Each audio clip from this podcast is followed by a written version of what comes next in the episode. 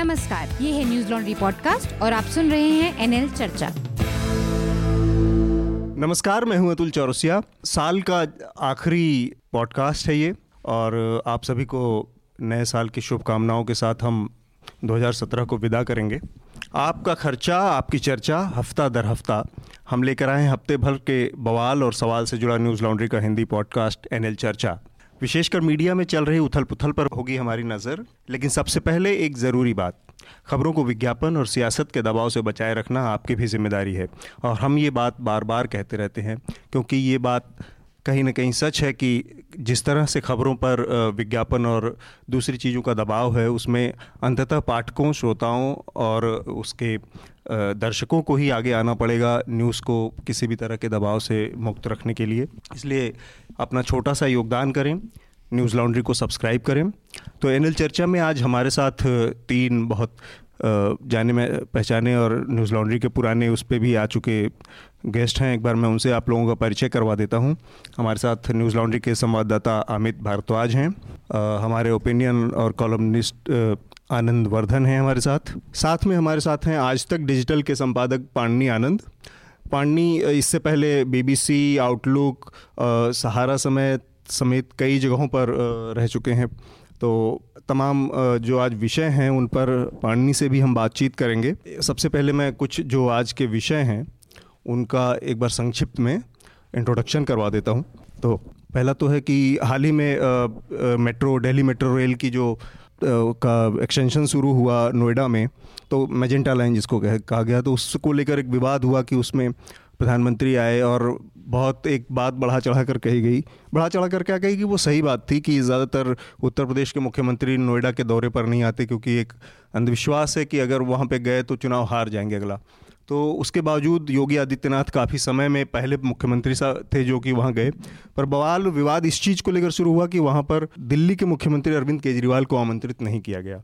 और ये कहा गया कि शायद इसके पीछे व्यक्तिगत जो राजनीतिक आपस में जो टकराव है, वो एक बड़ी वजह है। इसके अलावा एक विवाद हमारे सामने, इसी हफ़्ते में सामने आया सलमान खान और शिल्पा शेट्टी से जुड़ा, जिसमें उन्होंने भंगी शब्द का इस्तेमाल किया। तो इस पर भी हम चर्चा करेंगे और इस हफ़्ते की जो सबसे बड़ी खबर जिसको कही जाए वो कुलभूषण जाधव को लेकर रही। आ, उनके परिवार उनकी माँ और उनकी पत्नी पाकिस्तान गई और उसके बाद जिस तरह से वहाँ पे व्यवहार हुआ उसको लेकर काफ़ी सारी बातें कही गई दोनों तरफ़ के मीडिया। तो हम इस मसले को मीडिया के नज़रिए से ज़्यादा देखेंगे और इसी हफ़्ते मालेगांव केस में जो आरोपी हैं साध्वी प्रज्ञा ठाकुर और कर्नल पुरोहित इन लोगों के ऊपर मकोका हटाने का फैसला आया है कोर्ट से और कल एक और ऐतिहासिक फैसला हुआ है। तीन तलाक पर संसद भवन ने हमारे एक कानून पास किया है और इसको क्रिमिनल, अब क्रिमिनलाइज एक्ट घोषित कर दिया है। तो इस पर भी हम बातचीत करेंगे। और एक और घटना है जो कि आज बॉम्बे में हुई है। एक लोअर परेल इलाके में, पब में आग लगने से चौदह पंद्रह लोगों की मौत हो गई। तो पाणनी आप बताएँ किस पर सबसे पहले हम चर्चा की जा सकती है? से शुरू करें तो दुनिया गोल है सब सारे विषय घूम कर उसी व्यवस्था उसी समाज से जुड़े हुए हैं। तो मेजेंटा लाइन से ही शुरू करते हैं। बिल्कुल। मेजेंटा बेसिकली ये था कि जो दिल्ली मेट्रो का कॉन्सेप्ट है, वो दिल्ली सरकार और दिल्ली मेट्रो रेल कॉरपोरेशन का हिस्सा था, जिसका एक्सटेंशन एनसीआर में अब जा रहा है धीरे धीरे करीब डेढ़ दशक बाद 2000 में जो प्रोजेक्ट शुरू हुआ था। तो उस लिहाज से ये माना जा रहा है, कहा जा रहा है कि वहाँ पर प्रोटोकॉल के नाते और जो राजनीतिक शिष्टाचार है, उसके नाते अरविंद केजरीवाल को भी बुलाया जाना चाहिए, पर उनको वहाँ आमंत्रित नहीं किया गया। कायदे से इसका तीसरा एक पक्ष हरियाणा सरकार भी है, जिसमें मनोहर लाल खट्टर जहाँ मुख्यमंत्री उनको भी बुलाया जाना चाहिए था।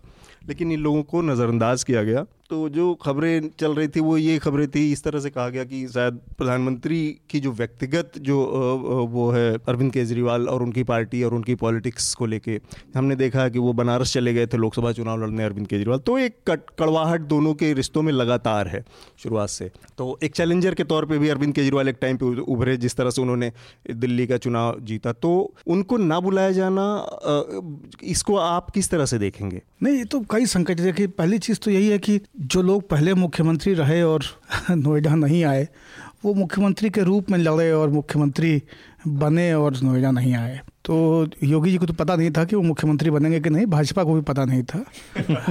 ये जनादेश आने के बाद उनको पता चला और एक अवश्यम भावी खोज जैसे वो पाए गए कि वो मुख्यमंत्री बन सकते हैं और बना दिए गए। काला चश्मा पहन के मुख्यमंत्री बने बोले डॉन जैसी एंट्री थी। लेकिन उसके उसी दौरान आप देखें कि लखनऊ मेट्रो का मैं आपको क्यों बता रहा हूँ ये संकट प्रवृत्ति का है। ना मतलब ना इनको माँ की की परवाह है और ना मौसी की। जो श्रीधरन जो आर्किटेक्ट हैं मेट्रो के हम्म। एक बहुत शानदार तस्वीर है लखनऊ मेट्रो के उद्घाटन की जिसमें मंच पे सारे नेता हैं और सबसे कोने में ये जो मेट्रो का पितामा है वो खड़ा है। श्रीधरन। हाँ। तो श्रीधरन एकदम कोने में आपको दिखाई देते हैं और वो तस्वीर बहुत वायरल हुई थी, कई अखबारों में उस दौरान छपी थी हम्म। तो जिसने मेट्रो बनाई है जब उसी की इज़्ज़त नहीं है तो राजनीति में तो बहुत ही बड़ा संकट एक जो सबसे बड़ी चुनौती है हम्म। आज के राजनीतिक परिदृश्य में दिखाई देती है और वो ये है कि कैसे हम राजनीतिक स्पेस को और जनादेश को अपनी व्यक्तिगत जागीर समझने लगे हैं हम्म। और ये संकट तभी आता है क्योंकि आप किसी दूसरे व्यक्ति को कब नहीं बुलाएँगे जब ये आपकी शादी हो ये आपके घर का प्रवेश होता ये आपकी दुकान का फीता कट रहा होता तब तो आप उनको ना बुलाएँ समझ में आता है। लेकिन राजनीति में कितनी भी शत्रुता हो कितनी भी लड़ाई हो हम्म। जेपी और इंदिरा गांधी की लड़ाई से बुरी लड़ाई नहीं है। चंद्रशेखर वीपी सिंह और कांग्रेस पार्टी की लड़ाई से बुरी लड़ाई नहीं है। या जिस तरह से दक्षिण और वाम टकराते रहे हैं कांग्रेस और वाम टकराते रहे हैं उस तरह की स्थिति नहीं है। मेरे ख्याल से अगर अटल बिहारी वाजपेयी का समय होता तो ये कम से कम नहीं हो रहा होता। जो न्यूनतम सुचिता है राजनीति में होने की और उसे ये मान के चलने की कि हमें ये ज़िम्मेदारी दी गई है ये हमें पट्टा नहीं हुआ है तो और ये ज़िम्मेदारी हमारे काम हम्म। और हमारे तरीके के आधार पे ये ज़िम्मेदारी रिन्यू हो सकती है। लेकिन ये कोई स्थायी पट्टा नहीं है बैनामा नहीं हुआ है। ये रजिस्ट्री नहीं हो गई है इस ज़मीन की इस कुर्सी की इस पद की आपके नाम पे। ये ये संकट जो है राजनीति में कई सारे नेताओं के साथ आपको देखने का मिलेगा। और हाँ। इसीलिए अखिलेश यादव हमको समझा रहे थे लखनऊ में कि किस तरह से न्योता भेजने के नाम पर एक औपचारिकता रही कि लास्ट मिनट एक चिट्ठी आप डाकिए से दरवाजे के अंदर फेंकवा दीजिए और कह दीजिए कि नहीं न्योता तो गया था। हाँ। हमने निमंत्रण तो भेजा था। वही स्थिति यहाँ पे है कि दिल्ली सरकार को पूरी तरह से वो नोएडा मेट्रो है क्या? वो यूपी मेट्रो है क्या? वो किसी एक पार्टी की मेट्रो है क्या? वो दिल्ली मेट्रो ही है ना? उसी का एक्सटेंशन हम्म। है वो वही वहाँ वहाँ वहाँ तक जा रही है। हम्म। कितनी भी लड़ाई हो अरविंद केजरीवाल जब मुख्यमंत्री बने हैं तो इतनी तमाम सारी लड़ाइयों और तमाम सारा पूरा दोनों के बीच में जो जवाबी कीर्तन चल रहा था उसके बावजूद एक शिष्टाचारवश वो मिलने गए। हम्म। जयराम ठाकुर अभी हिमाचल के मुख्यमंत्री बने। शिष्टाचारवश सबसे पहली मुलाकात उन्होंने वीरभद्र सिंह से की है। हम्म। ये सामान्य शिष्टाचार की चीज़ें हैं जो राजनीति में किसी भी पार्टी और व्यक्ति को अपनाने अपनानी चाहिए। आनंद आपको क्या लगता है? नहीं दो तीन चीज़ें हैं जैसा कि तो जैसा इन्होंने कहा कि हमारी प्रवृत्ति है कि जो गैर प्रशासनिक अंग है जैसे कि वो मेट्रो निर्माण में श्रीधरन हो अभियंत्रण का हो या फिर बौद्धिक वर्ग हो। तो ये प्रवृत्ति मैंने कल भी कहा था कि हम एक ऐसे देश हैं जो अपने इस, स्कूल के समारोहों में जो डिस्ट्रिक्ट मजिस्ट्रेट्स और सुप्रिंटेंडेंट्स ऑफ़ पुलिस को चीफ गेस्ट बनाते हैं। हमें हम एक ऐसे समाज हैं तो वो सत्ता से जो लगाव है और सत्ता के केंद्र से जो एक एक सामाजिक झुकाव है, हमारे सामाजिक औपचारिकता के, जो भी, इस तरह के फ़ंक्शंस हैं वो उद्घाटन का समारोह हो या शादी का समारोह है या कुछ भी हो तो वो है, वो एक भारत एक पावर सेंट्रिक और हेरिकल सोसाइटी है। तो वो एक किसी और देश में प्रधानमंत्री और मुख्यमंत्री की भी बात नहीं है, ये एक अगर जो मुख्य प्रबंधक ही एक रेल परियोजना का इसको उसका उद्घाटन कर सकता था ये बहुत बड़ा तमाशा का भी चीज़ नहीं था हम्म। तो और शायद यह प्रवृत्ति भारत में जो लार्ज स्केल जो पब्लिक सेक्टर के प्रोजेक्ट्स नेहरू के समय से जो जो डैम्स हुए जिन्हें टेम्पल्स ऑफ़ मॉडर्न इंडिया के रूप में नेहरू ने कहा तो उस समय से प्रवृत्ति है कि बड़ी परियोजनाओं का का शक्ल जो है एक राजनीतिक चेहरे को दिखाया जाए तो वो एक है तो सिर्फ़ तो ये सोशल स्ट्रक्चर की जो हैरकी है, उसमें प्रधानमंत्री भी हों, ये मुख्यमंत्री भी हों, ये हो। दूसरी बात है, जैसा कि इन्होंने कहा कि व्यक्तिगत जागीर मान लेना और जो एक औसत राजनीतिक है जो करियर पॉलिटिशियन है उसकी मानसिकता हम एक औसत आदमी की मानसिकता से उसका की तुलना नहीं कर सकते हैं और अहम का कितने अहम की कितना की भूमिका होती है और नहीं होती है क्योंकि अहम कई बार आपके लिए राजनीतिक नुकसान भी कर सकता है और हम मानते हैं कि जो राजनीतिक होते हैं हम्म। या फिर जो इस तरह के डीलिंग्स के क्षेत्र में होते हैं उन्हें में अहम नहीं होना चाहिए लेकिन उनमें एक इतिहास ये भी है कि मोदी एक व्यक्ति केंद्रित कल्ट के रूप में उभरे हैं और उसमें वो किसी भी प्रतिस्पर्धी को मतलब को बर्दाश्त नहीं कर सकते और जो डिस्कोर्स का लेवल है वो जैसे कि केजरीवाल ने भी उन्हें मनोरोगी कहा था साइकोटिक कहा था तो दूसरी तरफ़ से भी कोई बहुत अच्छा नहीं रहा है हम्म, हम्म। तो उसमें केजरीवाल ने भी बहुत योगदान नहीं दिया है उसे हटाने के लिए उस, उस, तो हाँ, वो स्पेस हाँ, तो हम लोग सुनते हैं ना कि तो, मुझको देखोगे जहाँ तक इस ज़मीन से आसमान हाँ, तक हाँ, मैं ही मैं हूँ मैं ही मैं हूँ दूसरा कोई नहीं। तो साइकोटिक कहा था तो उसमें है और तो एक और भी है और डिस्कोर्स से मतलब ये नहीं कि हम सिर्फ़ आलोचनात्मक प्रवृत्ति में रहें कि हम ऐसे समय में रह रहे हैं जब राजनीतिक हमारे जैसा बोलना चाह रहे हैं और सोशल मीडिया पे हम लोग ऐसे ही बोलते हैं। हम्म। और डिस्कोर्स जो है हमारे समय का एक तरह से वो उसका प्रतिबिंब बन गया है कि हम्म। कि हम लोग भी ऐसे ही बात करते हैं। अमित आपको क्या लगता है पार्टी के अंदर से आपको कोई आए क्योंकि आप लगातार आम आदमी पार्टी को फॉलो कर रहे हैं और उसको उसको करते रहते हैं उसकी गतिविधियों पर उसकी राजनीति पर। तो कुछ पार्टी के अंदर क्या इसको प्रतिक्रिया रही? के अंदर इस बात को लेकर बहुत नाराज़गी है। जैसे कि मनीष सिसोदिया ने खुद ट्वीट किया था कि ये दिल्ली हम्म। वालों का इंसल्ट है ये जो किया गया है दिल्ली वालों का अपमान है। और एक बात तो तय है कि इस पूरे आ, मामले को बीजेपी ने अपना आ, पट्टा मान ही लिया है। पार्टी का पट्टा मान लिया था। 25 तारीख को आप उसका उद्घाटन करते हैं। अटल बिहारी वाजपेयी से उसको जोड़ के देखा जाता है। योगी आते हैं मोदी जी आते हैं। और उद्घाटन जिस तरीके से किया जाता है, भाजपा के तमाम नेता कहते हैं कि उद्घाटन भाई उत्तर प्रदेश में हुआ था, दिल्ली में नहीं हुआ था, इसलिए उत्तर प्रदेश की सरकार का हक बनता है कि किसको बुलाए, नहीं बुलाए। लेकिन इसमें मतलब मॉरालिटी के अगर थोड़ा हटके भी हम लोग देखें मॉरालिटी और प्रोटोकॉल का मामला नहीं है, ये अधिकार का भी मामला है। डीएमआरसी में पचास प्रतिशत जो स्टेक है, वो दिल्ली सरकार का है। नौ में से जो सात स्टेशन हैं मेट्रो के, वो दिल्ली में होंगे। और ये मामला कुछ इस तरह से भी कंपेयर करके देखा जा रहा है कि पहली बार नहीं है। हरियाणा में जब बदरपुर और फरीदाबाद लाइन जब शुरू हाँ, हुआ था उस वक्त पिछले साल। पिछले साल उस वक्त भी अरविंद केजरीवाल को नहीं बुलाया गया था लेकिन तब ये माना जा सकता था कि जो स्टार्टिंग और एंड पॉइंट्स हैं वो दोनों हरियाणा में। हाँ या फिर दिल्ली के बिल्कुल बॉर्डर पे बदरपुर आखिरी स्टेशन है दिल्ली का तो वहाँ पे वो बात मानी जा सकती थी, लेकिन यहाँ तो सात नौ में से सात स्टेशन दिल्ली में है। तो एक तो दिल्ली से बाहर ले जाना इनाग्रेशन को और दूसरा वहाँ बुलाना नहीं।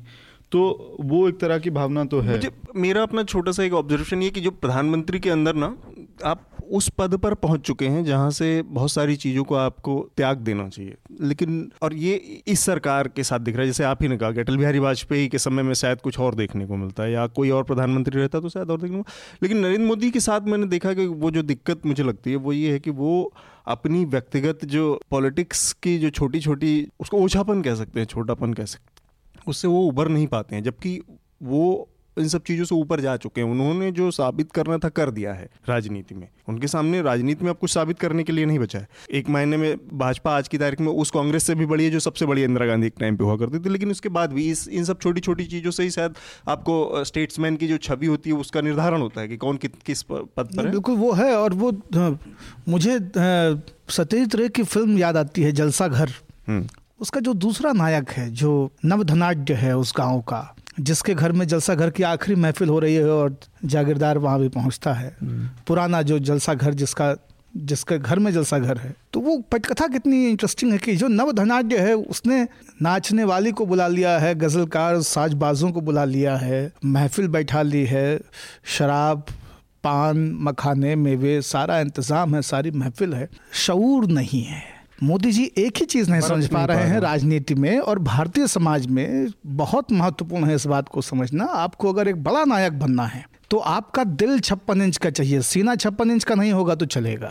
गांधी जैसी दुबली पतली छाती में भी बहुत बड़ा विशाल हृदय रख के आप महात्मा बन सकते हैं आप नायक बन सकते हैं। तो सीना बड़ा करने के बजाय दिल बड़ा ये भी है कि ये निर्णय किस स्तर पर लिया गया था? हाँ। तो प्रधानमंत्री के स्तर पर ये निर्णय लिया गया था ये एक अटकलबाजी है लेकिन ये अटकलबाजी का आधार ये है कि मोदी माइक्रो मैनेजर माने जाते माने जाते हैं। और मतलब कि छोटी छोटी डिटेल्स को भी मतलब हैं। हाँ क्योंकि संस्थात्मक आदमी हैं तो वो एक इवेंट मैनेजर के तौर पे छोटे छोटे डिटेल्स की क्या हाँ। कपड़ा पहनना है क्या करना है क्या है कौन कहाँ बैठेगा इस तो उनकी एक छवि है कि माइक्रो मैनेजर हैं। तो उनके आदेश के बिना ये निर्णय नहीं लिया गया होगा तो ये हाँ इसमें एक और चीज़ है अटल बिहारी वाजपेयी जी का जैसे इसमें ज़िक्र आया था तो पहले एक तस्वीर इसी दौर में वो भी चली थी हाँ। अटल बिहारी शीला वाजपेयी जी शीला दीक्षित ये सब लोग बैठ के मेट्रो में जा रहे हैं तो वो पहला उद्घाटन हाँ। था 2002 का जब तो। वो है दूसरा अ, जहाँ तक केजरीवाल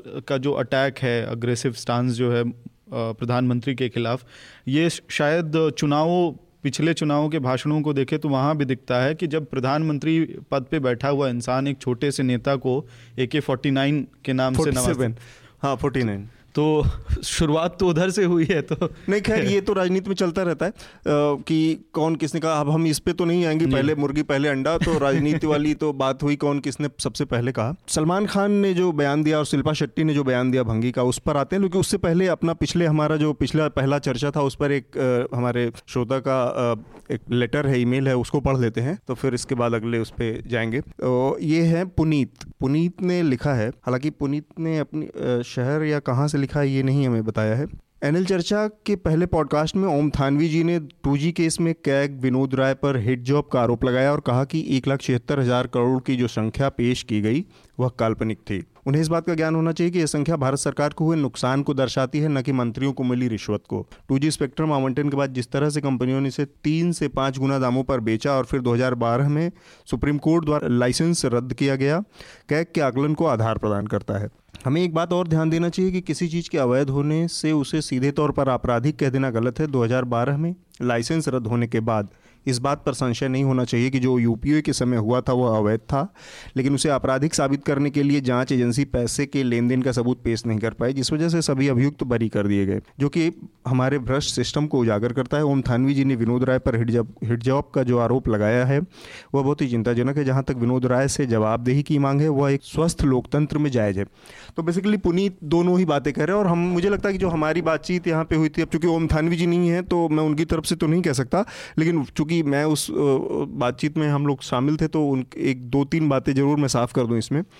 उनका ये कहना था कि हम ये नहीं कह रहे हैं कि वहाँ पे करप्शन नहीं था। यूपीए में करप्शन था और टू में करप्शन हुआ है। लेकिन जिस तरह से कैग ने रिपोर्ट्स को बढ़ाया और जिस तरह से वो पार्लियामेंट में टेबल होने से पहले बाकी जगहों पे गई, उसके नाते उन्होंने कहा था कि ये गलत तरीका था कैग के पार्ट पे। कि जो चीज़ पार्लियामेंट की सॉवरेंटी में जाना चाहिए वो ऐसे ही मीडिया में चलेगी। पार्लियामेंट ने दे, कम ही नहीं देखी देखा उस रिपोर्ट ने। और दूसरी बात ये खुद ही सहमत है कि मतलब सवाल जवाब होते रहना चाहिए। तो सवाल जवाब लोगों ने किया है वो सवाल जवाब ओम थानवी भी कर सकते हैं और कोई और भी। तो हम अगले अपने उस पर बढ़ते हैं। सलमान खान की फ़िल्म आई है हाल ही में अभी टाइगर ज़िंदा है। तो उस फ़िल्म से जुड़ा एक इंटरव्यू था उस इंटरव्यू में सलमान खान ने कहीं कहा कि प्रतिभाहीन लोग ऐसे ही हैं मेरे लिए, जैसे भंगी होना या उनका काला रंग होना ऐसे ही। और शिल्पा शेट्टी उनकी साथी हैं, उन्होंने भी अपने किसी, उसी बात को आगे बढ़ाते हुए कहा कि मेरी शक्ल उसमें ऐसी लग रही थी जैसे भंगी। उसको लेके एक विवाद शुरू हुआ और रिपब्लिकन पार्टी है महाराष्ट्र में, उसने एक केस भी दर्ज कराया है उनके खिलाफ। और ये तो एक चीज़ मेरे समझ में जो आई कि इसी सेम टाइम में एक इशू चल रहा है यूएस में। तो जो दोनों जगहों के समाजों का अंतर दिखाता है तो हार्वी वाइंस्टाइन का मामला चल रहा है और उसमें 2005 के आसपास मैट डेमन ने एक कोई आर्टिकल लिख को ऐसा कुछ लिखा था या ऐसा कुछ बयान दिया था कि जो हार्वी वाइंस्टाइन के बचाव करता हुआ दिखता है। और उस 2005 के बयान के लिए आज की तारीख में उनके ऊपर इतना प्रेशर है और इतनी सफ़ाई देनी पड़ रही है मैट डेमन को कि उनको जो उनकी नई फ्रेंचाइजी है फ़िल्म की ओशन एट करके आने वाली है, उससे अलग करने की बात की जा रही है, निकाले जाने की बात की जा रही है, उनको माफ़ी मांगने की बात चल रही है, उन्होंने माफ़ी मांग ली है, मांगी है ये वो। और दूसरी तरफ़ हमारा शो शो शोबीज है, जो मीडिया है या फ़िल्म इंडस्ट्री है, यहाँ पर है, उसमें सलमान खान जैसे लोग हैं, जो कि जिन्हें आप सीरियल ऑफेंडर मान सकते हैं। लगातार इस तरह के बयान दे के जिससे कहीं ना कहीं उनकी जो एक एलीट माइंडसेट या उनका प्रेजडिस जो है, जो कास्ट के लिए या किसी भी चीज़ के लिए वो दिखता है। उसके बावजूद भी हमारे यहाँ इतनी मेच्योरिटी है, इस लेवल की बात नहीं दिखती कि सलमान खान के ऊपर इतना प्रेशर बने कि लोग सलमान खान जैसे लोग पब्लिकली अपॉलोजी कर सकें, करें या फिर सलमान खान जैसे लोगों को उसका कोई कीमत चुकाने की नौबत आए। एक डर ये भी डिटरेंट होता है ना कि मुझे ये कहूँगा तो इसकी कीमत चुकानी पड़ेगी। तो इस तरह की चीज़ें, जबकि मुझे मालूम, मुझे, और इस तरह के अनगिनत केसेस हैं कि अगर आज आज की तारीख में आप यूएस में ब्लैक या जो निग्रोज हैं, जो डेरोगेटरी टर्म है, उनके लिए इस तरह की चीज़ें इस्तेमाल करने के एवज में बहुत कुछ चुकाना पड़ सकता है। आपकी जॉब जा सकती है, आपको सैक किया जाता है। नॉर्मली एक सेट पैटर्न हमारे यहाँ इस तरह की चीज़ें नहीं है, सलमान खान के लिए। तो आप सर तो पांडनी आपको क्या लगता है मतलब इस मामले में सलमान खान को केवल ये मान के छोड़ दिया जाए कि वो इसी तरह का मतलब लूज नहीं, इस तरह की जब भी घटनाएँ सामने आती है ना तो हम्म। एक चीज़ बार बार स्थापित होती है और वो सबको समझना चाहिए जो भी लोग सुन रहे हैं उनको भी मैं कहूँगा कि देखिए ये हर बार ये हैंस प्रूफ ट्रिग्नोमेट्री के अंतिम नतीजे की तरह बात निकल के आती है कि आमदनी का पैसे का आपकी तमीज़दारी से कोई ताल्लुक नहीं है। है ना? कि आप दसवीं फेल बहुत बड़े व्यापारी हो सकते हैं शहर के, लेकिन हो सकता है कि आप अव्वल दर्जे के बदतमीज़ भी हों और आप पीएफ का पैसा जोड़ते जोड़ते और एक छोटी सी कमाई में मास्टरी की और पढ़ाते पढ़ाते बच्चों को हो सकता है कि एक कमरे के घर में ज़िंदगी बिता दें। लेकिन आपको सलीका तरीका, बेसिक जो व्यवहार है लोगों के साथ, वो पता हो।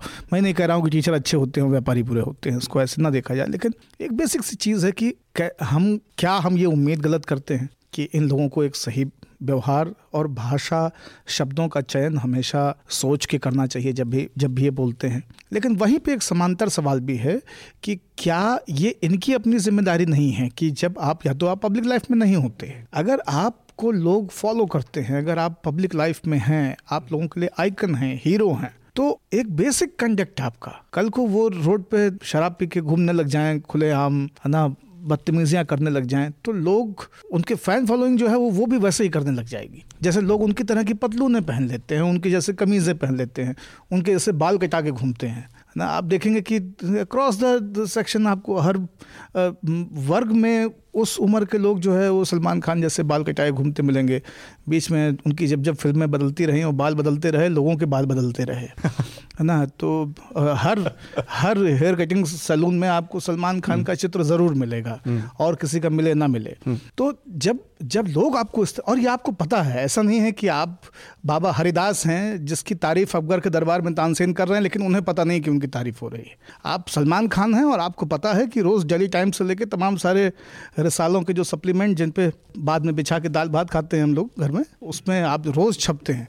और लोग आपको पढ़ रहे होते हैं तो आपकी एक बेसिक ज़िम्मेदारी बनती है कि अपने शब्दों का चयन करते समय बोलते समय कम से कम आप ये ध्यान रखें कि, कि आपको आप आप किसका दिल दुखा रहे हैं कौन उससे आहत हो सकता है कहाँ पे आप चीज़ों को ठेस पहुँचा रहे हैं कहाँ पे आप असंसदीय और अमर्यादित होते जा रहे हैं। इन चीज़ों को ध्यान रखना पड़ेगा। मैं एक चीज़ यहाँ पे साफ़ कर दूँ शिल्पा शेट्टी ने बाद में इसके लिए माफ़ी मांगी सलमान खान की तरफ़ से कोई बयान नहीं आया। आनंद मैं आपसे इसका मतलब सोशोलॉजिकल जो पहलू है हाँ। कि समाज के लेवल पे जो जो मेच्योर मतलब हमारे यहाँ जिस तरह का समाज है उसके बाद भी इस तरह की मेच्योरिटी क्यों नहीं है? नहीं कुछ वर्ष पहले जब एंड्रयू साइमंड्स ने हरभजन सिंह पर जो रेसिस्ट कमेंट का आरोप लगाया था। कहा था तेरी माँ तो, की लेकिन वो हाँ, कुछ गलत समझ नहीं और बंदर वगैरह का भी कुछ था। नहीं तो, वो वही तो वो, वो उनका उनका तो और भारत में भी तो उस समय आरोप उस चीज़ के लिए था जो भारतीय जानते हैं कि वो हैं रेसिस्ट हैं। हर हर जो दक्षिण भारतीय है वो कालू है। और देश की राजधानी में अगर रिक्शा वाला कोई चला रहा है तो एम के बाद बिहारी है। तो क्षेत्रीय स्तर पर और फिर जातीय स्तर पर जो राइमिंग है वो चोड़ के बाद एक एक जाति आती है। चोड़ के बाद एक जाति आती है वो एक तुकबंदी है। तो ये मतलब एक लोक भाषा का एक अंग बन चुका है। सलमान खान मुझे पता नहीं है कि वो पता उन्हें पता भी होगा कि भंगी का जो सामाजिक पहलू क्या है। भंग कितने भंगियों से उन्हें रोज़ मुलाकात भी होती होगी मुझे नहीं पता है। और जस्ट एक पॉपुलर लैंग्वेज का एक अंश उन्होंने अप, अप, अपनी भाषा में ले लिया हो तो आ, वो अलग बात है। लेकिन तो अब सब नेशनलिज्म जो है आइडेंटिटी बेस्ड नेशनलिज्म जो है बिहार एक बिहारी सब नेशनलिज्म इन्हीं सब चीज़ों से आती है जो ये रेसिस्ट बैक बैकलेस है या ये है।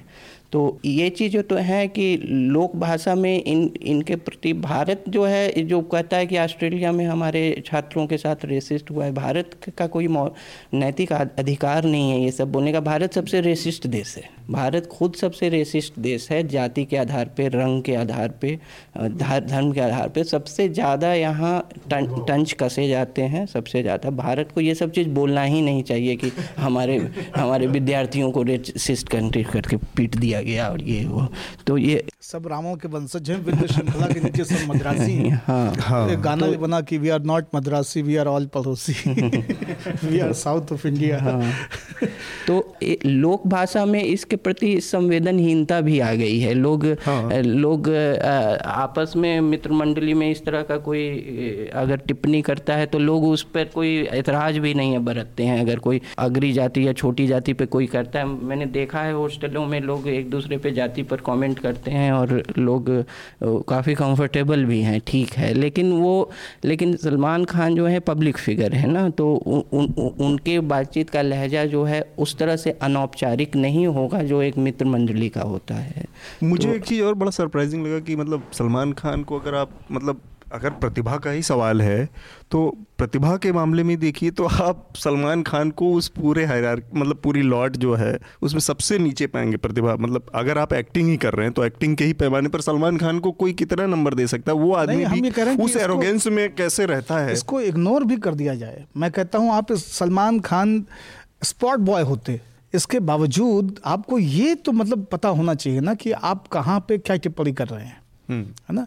आप ये तो ज़िम्मेदारी से बाहर नहीं हो सकते हैं कतई और ये आप पर आएगा ही।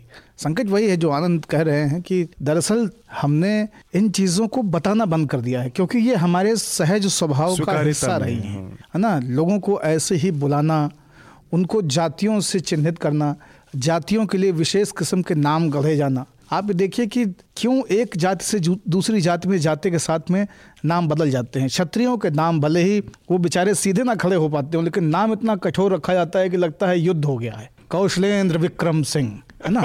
किसी पंडित जी का नाम होगा तो लगेगा कि इनसे ज़्यादा विद्वान कोई है नहीं, है ना? बृहस्पति मणि त्रिपाठी ना? विचित्र विचित्र नाम है। वहीं पे कोई ओबीसी होगा तो राम खेलावन, राम सुमेर है ना? और आप दलितों में जाइए तो एकदम मतई है ना होरी हाँ घूरे। हाँ घूरे। तो ऐसे हग्गन इस तरह के नाम रखे जाते हैं। तो ये ये इनसेंसिटिविटी भी है कहीं ना कहीं हम लोगों के मतलब पूरे उसमें और कहीं ना कहीं स्वीकार्यता है लगातार कि हम सहज हो गए हैं इन सब चीज़ों से परे हो गए। अमित आप हाँ। कुछ कहना चाह रहे थे? इसमें यह है कि अब भाईजान अगर सौ गलतियाँ भी करे तो माफ़ है और ख़ास करके अगर दलित समाज के लिए हो या निचली जाति के लोगों के लिए हो तो चलता है क्योंकि पद्मावती तो नहीं है ना। अपर कास्ट का मामला नहीं है।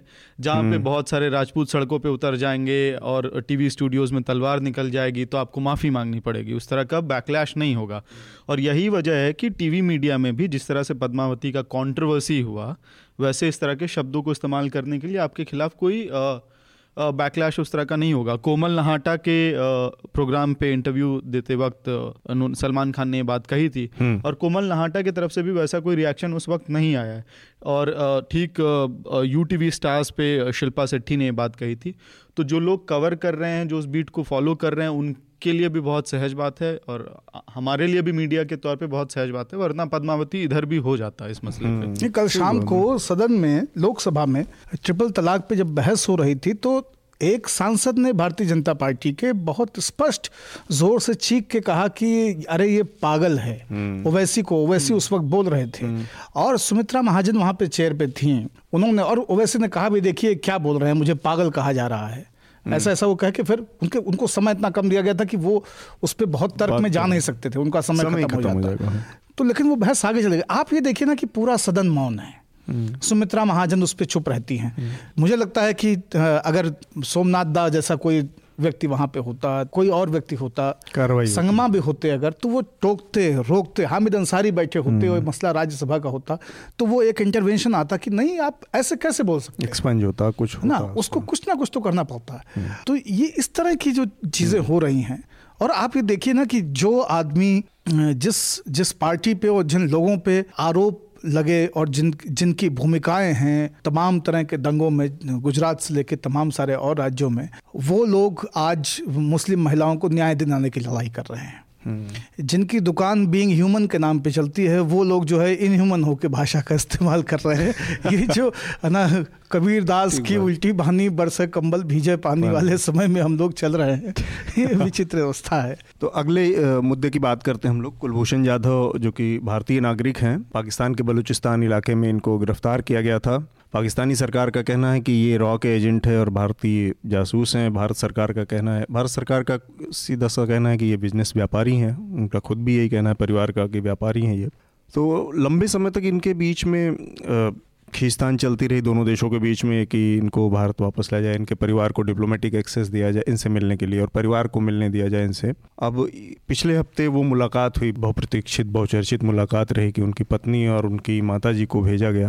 लेकिन वो मुलाकात जिस तरह से हुई वो अपने आप में कई सारे सवाल खड़े करती है। भारत सरकार का कहना है कि उसको बहुत बहुत सारे प्रतिबंधों के साथ जूते, चप्पल, बिंदी, ये, वो उतरवा लिया गया और उनको अलग तरीके से मिला गया और शीशे के उस पार से मिलाया गया। ये सब सिरी बातें हुई।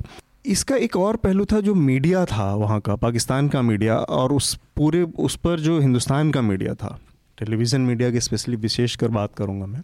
उसने जिस तरह से व्यवहार किया वहाँ पर, जिस तरह से उनकी माताजी और उनकी पत्नी के साथ जो पागलों की तरह से टूट पड़ा मीडिया और सवाल जिस तरह के थे कि तुम हत्यारे की माँ हो हत्यारे की पत्नी जिसने हज़ारों लोगों की मौत की वो। दूसरी तरफ़ हमारा मीडिया था जिसने प्राइम टाइम पे ऑलमोस्ट ऐसे ही मतलब पूरी भूमिका बनाई कि जैसे दोनों देशों के बीच में कोई युद्ध चल रहा है ऑनगोइंग और अब इसके बाद हम दूसरा, इससे बड़ा वाला कौन सा बम मारना है, इसमें लोग सलाह दे रहे थे, इस टर्म में जाके कि इससे बड़ा वाला बम क्या मारा जाए। पाकिस्तान में, ये वो।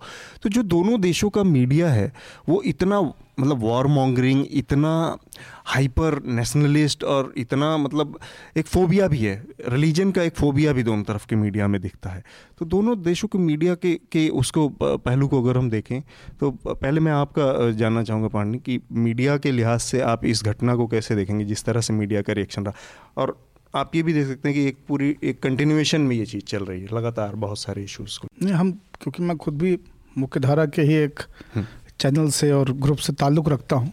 लेकिन बिना हिचक के साथ मैं कहना चाहता हूँ कि मुझे लगता है कि शायद भारतीय मीडिया ने सुनिश्चित कर लिया है कि भविष्य में पाकिस्तान में किसी भी कैदी से उसके परिवार के व्यक्ति को ना मिलने का मौका मिले और कुलभूषण जाधव को जीवित हम भारत ना आने दें। हमने जिस तरह से इस मुद्दे को तोल दिया जिस तरह से और जिस भाषा का नीच है उसको ऐसी ही भाषा में बताना हाँ और हाँ जूता चोर है ना? और मतलब तकलीफ़ ये होती है कि सदन में भी जो भाषण आया विदेश मंत्री की तरफ़ से उसकी भी शब्दावली वैसी ही है कि वो तो केवल साड़ी पहनती थी उनको सलवार सूट पहनाया वो दोनों सुहागिनें थी उनको विधवा बना के पेश किया।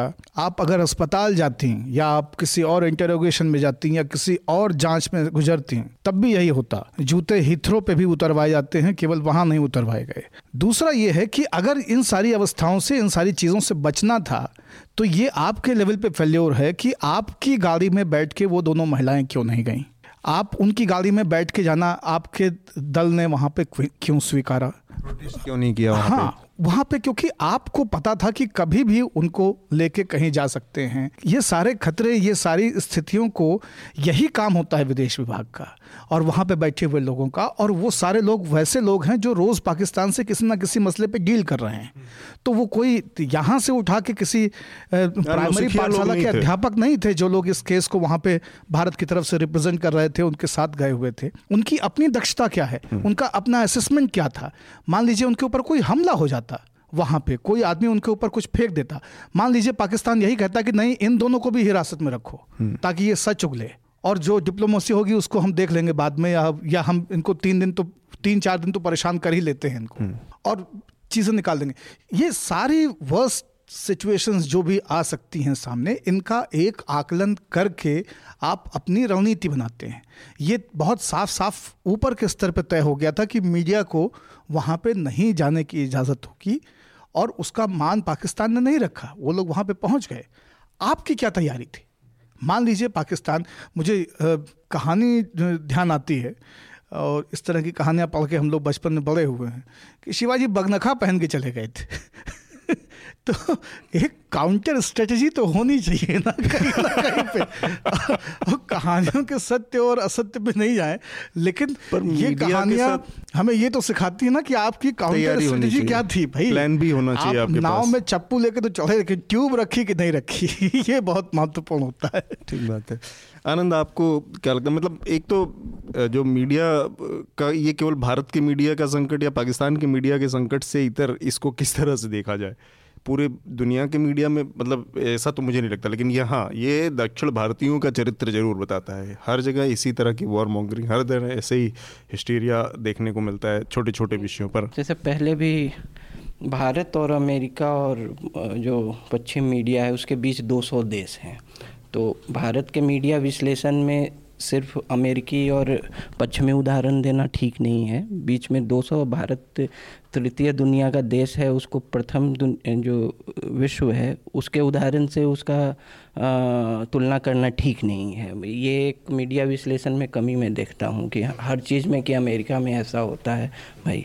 तो दोनों की मीडिया के मतलब बेस्ट प्रैक्टिसेस इन इंडस्ट्री एक अलग चीज़ है, लेकिन तुलनात्मक मैं इनकी बात पे आ रहा हूँ कि जो डिप्लोमेसी जो है क्या हुई है कि श्रीमती स्वराज की डिप्लोमेसी ट्विटर डिप्लोमेसी है?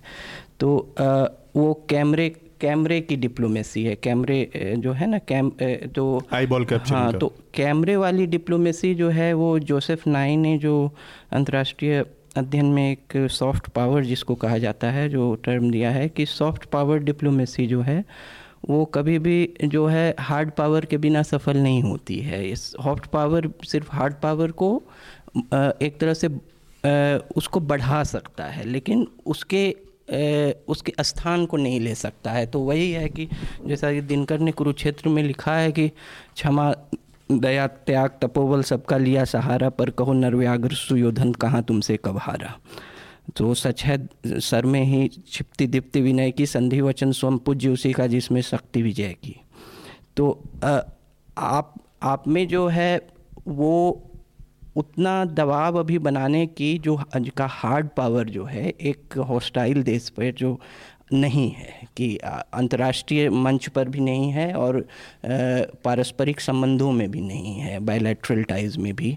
और आपने वो जैसा कि इन्होंने कहा काउंटर स्ट्रेटजी के बिना, क्योंकि वो हार्ड पावर नहीं है वो काउंटर स्ट्रेटजी की। ये एक ट्विटर डिप्लोमेसी कैमरा के लिए है और और ये ट्रैक टू डिप्लोमेसी जो लाहौर बस यात्रा ये सब अपने अपने नागरिक नागरिक संपर्क की ये सॉफ्ट पावर की, की चीज़ें हैं लेकिन एक होस्टाइल देश जिसका मानव अधिकारों में ऐसे भी रिकॉर्ड बहुत ख़राब है पाकिस्तान उससे यहाँ की मीडिया और यहाँ के लोगों से ए, ए, ए, ने ये उम्मीद ही कैसे कर लिया कि ये बहुत अच्छा व्यवहार होगा वहाँ ये एक हम्म। मतलब अनरियलिस्टिक एक्सपेक्टेशन है और उसका मतलब हाँ, कोई हाँ, स्विट्जरलैंड नहीं गई थी हाँ, आपको पता था कि वो पाकिस्तान जा रहे तो हैं तो एक एक्सपेक्टेशन ही अनरियलिस्टिक है और दूसरा एक बहुत हम्म। बड़ा सवाल इसमें देखिए ये है कि हमारा लड़का चोरी करे तो ठीक है और आपका लड़का चोरी करे तो हम पूरे मोहल्ले को बताएँगे आर डब्ल्यू की मीटिंग में कहेंगे। ना? ये बहुत गलत प्रवृत्ति है। आप अपने जेलों में क्या कर रहे हैं आप अपने जेलों में कैदियों से कैसे डील कर रहे हैं और ये देश का संकट है। आप देखिए कि जो बुनियादी प्रश्न ना जिसके ऊपर पार्लियामेंट बोल रही है ना मीडिया बोल रहा है जबकि दोनों को बोलना चाहिए था वो ये है कि दुनिया भर में कैदियों के साथ आप क्या कह रहे हैं? ग्वांतानामो बे से लेकर के और फिर चीन की काल कोठरियों से लेकर के और पाकिस्तान की जेल से और भारत में बंदी सुधार गृह जिसे आप कहते हैं वहाँ तक जो अमानवीयता पसरी हुई है जिस तरह से हम लोगों को देखते हैं जिस तरह से उनके परिवार वालों को परिजनों को ट्रीट करते पर मीडिया का जो इसमें पहलू है उस लिहाज से देखा जाए तो जो मेच्योरिटी मतलब मीडिया को दिखानी चाहिए वो मेच्योरिटी मतलब मीडिया भी आ, वो सस्ते सस्ते जो ने नहीं मीडिया ने इंश्योर कर दिया है कि जाधव को कैपिटल पनिशमेंट वहाँ पे मिलेगा ही मिलेगा। अमित- आपने जिस तरह की बहुत भाषा बहुत तरह की कॉन्स्पिरेसी थियरीज भी हैं ये भी आ रहा है कि जाधव है ही नहीं। तो वो हाँ, जो उनको वो पीछे से दिखाया गया है तो पता नहीं वो असली जादव तो वो जीवित ही नहीं है ऐसी भी कॉन्स्पिरेसी थियरीज हैं। इस ये भी कथानक के लिए अच्छी बात है मसाला ये भी है। तो एक इंटरेस्टिंग चीज़ है जैसे हम लोग यहाँ पे मीडिया में दिखा रहे थे कि भाई जूता चोर या तमाम तरह की जो चीज़ें चल रही हैं उस तरफ़ भी देखना होगा कि क्या चल रहा था वहाँ पे। जो डॉन है तो वो लिख रहा है कि भाई face of India terrorism in Pakistan Jadhav को इस तरह से रेफर कर रहे हैं। और कमांडो जादव की माँ जो बाइट लेने की कोशिश हो रही है तो रिपोर्टर लगातार ये बात कह रही है कमांडर जादव की माँ कमांडर जादव की वाइफ आई हुई हैं। तो दोनों तरफ़ बराबर की हॉस्टिलिटी है मीडिया में और इधर से भी चाबी कसी जा रही है उधर से भी चाबी कसी जा रही है तो अगर बस चले तो टेलीविज़न स्क्रीन्स और स्टूडियोज से ही लड़ाई, लड़ाई हो हो जाएगी दोनों देशों के बीच में।